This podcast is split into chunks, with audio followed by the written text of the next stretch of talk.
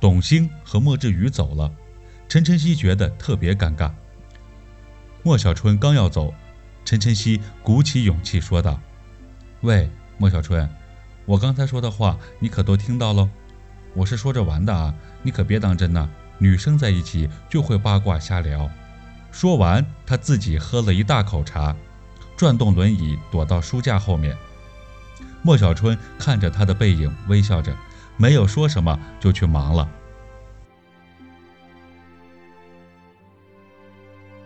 车上，董兴和莫志宇两个人聊着书店的投资和装修问题。他从来没想过自己会对书店感兴趣。大学毕业以后，除了杂志，他没有看过任何书。董兴得知莫志宇的新书店装修还差二十万左右，他心里有些犹豫，思索着要不要投资他的书店。聊着聊着，董兴就到家了。莫志宇扶他下了车，这时不远处的管旺走了过来：“你们两个怎么在一起？”管旺诧异地问道：“婚礼不是取消了吗？我去哪儿，你还管得着吗？”董兴没好气地回答道：“这才几天啊，你就开始勾搭别人了。”管旺显得有些急躁：“几天？从我住院到现在多少天啊？你来看过我几次？哦，你不娶我，我还不能和别人在一起吗？你以为你是皇帝吗？”这时的董兴把心里的怨气全部都撒了出来。莫志宇上了车，准备要走，董兴也随着他上了车。他不想再跟管旺纠缠下去。他发现管旺不但没有责任心，怀疑自己不说还无理取闹。莫志宇在车里转头问董兴：“你不是很想见他吗？”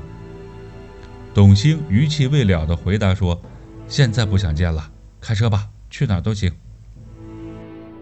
莫志宇带着董兴开车走了，管旺紧跟着追了两步，发现追不上。他看着逐渐远去的车子，挠着头踢了一脚。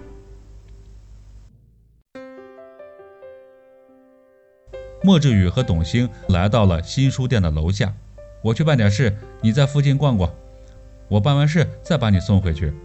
估计到那个时候，你男朋友已经走了。”莫志宇跟董兴说道。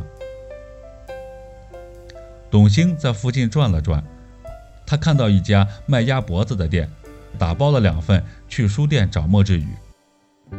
看着认真工作的莫志宇，董兴发现拼搏的男人特别有魅力。当莫志宇抬头看他的时候，董兴举着果汁和鸭脖子示意他要吃东西了。莫志宇走过来拍了拍身上的灰尘：“这里在装修，乱七八糟的，你来干嘛？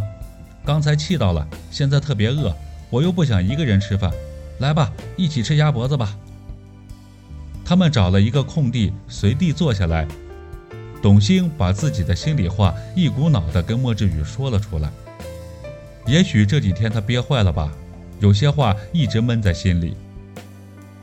现在的董兴特别清醒，他决定取消婚礼，即使丢人也无所谓了。“我觉得他配不上你。”莫志宇跟董兴聊起了管旺。“为什么？你看你现在不挺好吗？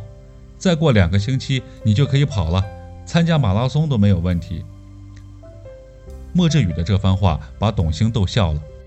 从车祸到现在，这还是董兴第一次笑得这么开心。两个人聊着聊着就聊到了投资书店的事情。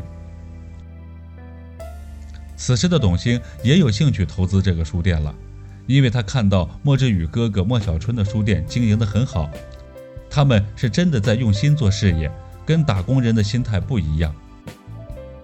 这时董兴说出了自己的想法，他想投资一部分钱，自己周末也可以一起过来打理。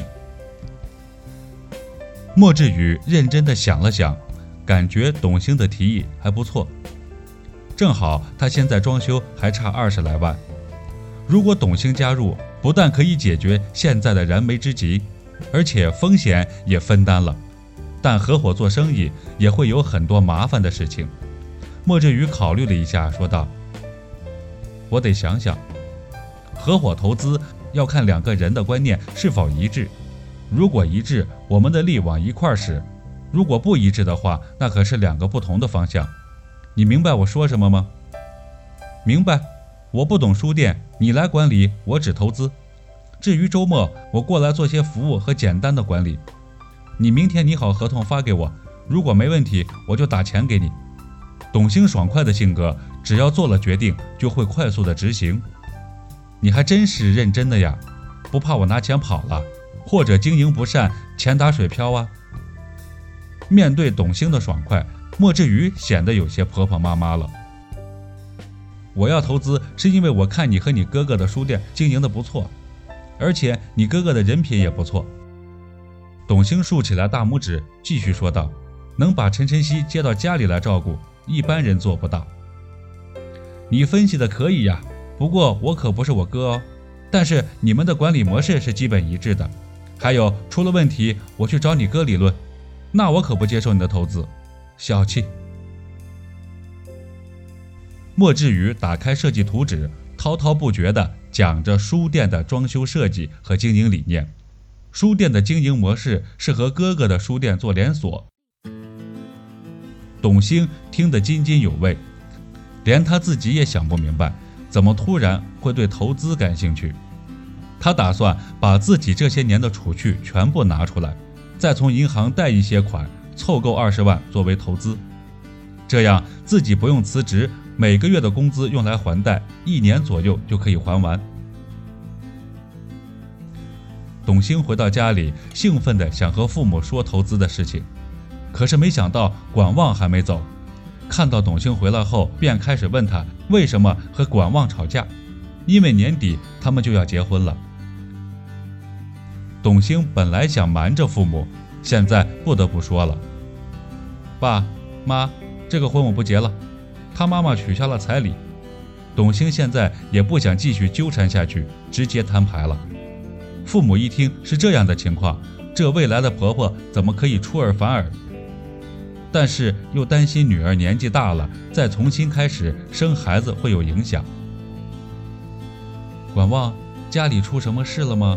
如果彩礼不够，可以先给一部分，后面再给也行。董兴妈妈连忙安慰管旺：“行什么呀，妈你别跟他说，不行。管旺，你妈就是看我出了车祸，年纪大了才取消彩礼的。什么事情都是你妈说了算，我要嫁的人是你，不是你妈。